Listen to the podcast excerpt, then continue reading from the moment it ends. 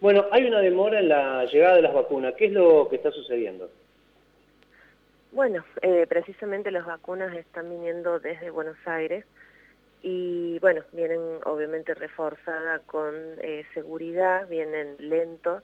Eh, ya era, ya estaba previsto desde ayer y, sabíamos que no iba a ser, digamos, rápida la, la llegada, digamos, hacia acá. Están con el grupo Éter, está reforzado, digamos, todo el, todo el trayecto con mucha seguridad.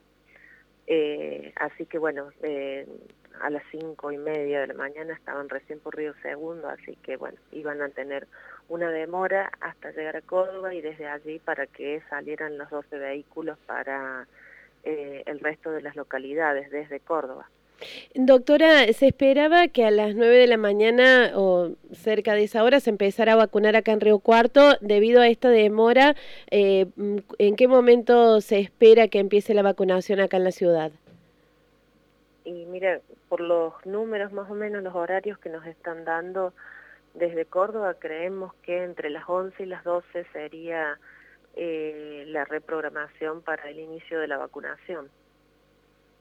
Doctora Daniel, bueno, ¿cómo será, ya una vez con, las vacunas en la ciudad de Río Cuarto, cómo será la modalidad de vacunación en esta primera etapa y con qué criterio se seleccionó al personal para vacunar?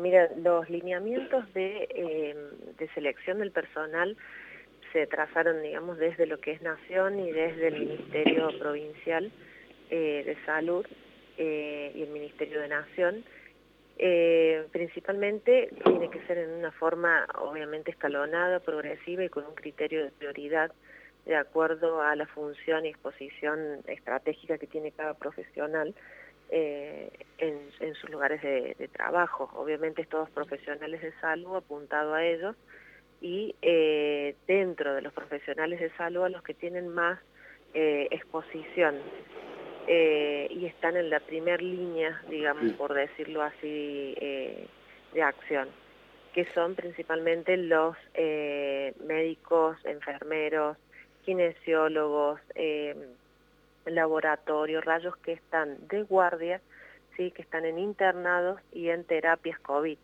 Digamos, ese es el, el criterio inicial para que sean vacunados en las instituciones, tanto privadas como en la pública, que sería el hospital, eh, como para iniciar eh, la campaña de vacunación, que sería eh, principalmente en el día de hoy, poder terminar con todo lo programado del hospital.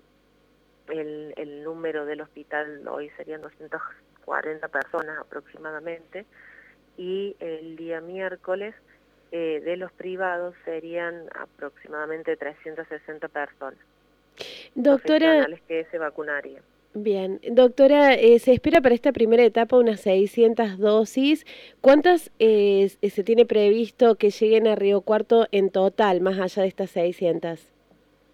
Las que llegan en total en esta oportunidad son eh, 1088.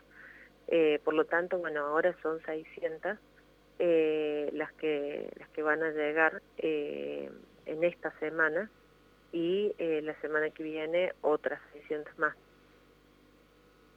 Doctora Alanis, bueno, ¿cómo van a trabajar además en lo que tiene que ver con la logística de vacunación? Sobre todo teniendo en cuenta que hay 30 minutos aproximadamente de que se descongelan, eh, ¿cuántas personas se van a vacunar por hora? Mira, la, la intención es eh, de que se vacunen eh, cinco personas por cada media hora, ¿sí?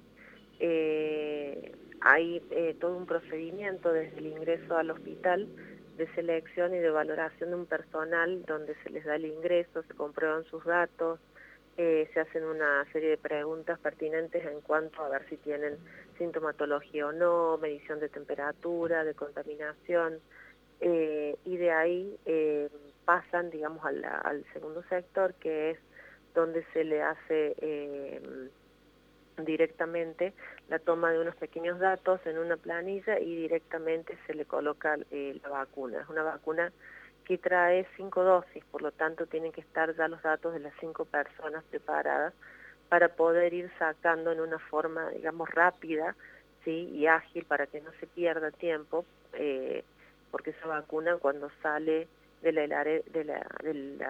del freezer, ¿sí? en los grados a donde está refrigerada, está a menos 18, por lo tanto cuando sale está en una está condensado eso y tenés 7 minutos para que eh, se cristalice y a partir de ahí poder sacar la dosis pertinente y poder eh, inyectarle al, al, paciente.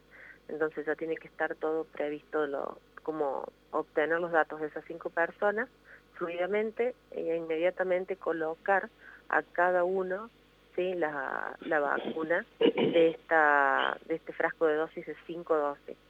Inmediatamente estas cinco personas van a eh, una mesa del lado donde hay una mesa de registro que es el por medio del sistema CISA que es eh, para poder eh, declarar la colocación de la vacuna y registrarla, que es lo que se hace con todo tipo de vacunas, pero que a veces con cualquier otra vacuna te podés demorar un poquito más o lo podés hacer al otro día. En esta tiene que ser totalmente inmediato y es una forma de asegurarte también la segunda dosis de la vacuna. Recordamos que estamos en comunicación con la doctora Valeria Alanís, titular del COE regional y vicedirectora del hospital local. Doctora, las personas que ya tuvieron COVID-19, ¿pueden vacunarse? ¿Y qué pasa con las personas que puedan estar cursando la enfermedad? ¿Hay que asegurarse de que no esté cursando la enfermedad para vacunarla? Mira, eh, aquellas personas que han tenido COVID-19 eh, se pueden eh, vacunar perfectamente, excepto aquellas que hayan recibido plasma y que estemos dentro de los 90 días ¿sí? de aquella recepción del plasma. Si ya llevamos más de 90 días que cursaron la enfermedad y no recibió plasma, o en su, o su, o en su curso de enfermedad nunca requirió plasma, puede, puede eh, recibir la vacuna, no hay ningún problema.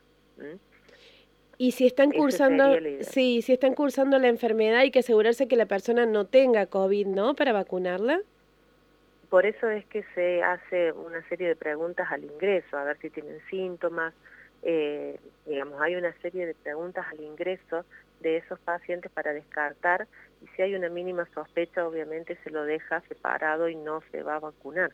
Hay otras instancias de vacunación posterior, no es que esta es la única, entonces podemos obtener una posterior, pero bueno, aquel que está sintomático no se tiene que vacunar o que está sospechoso o que está cursando su enfermedad no se tiene que vacunar.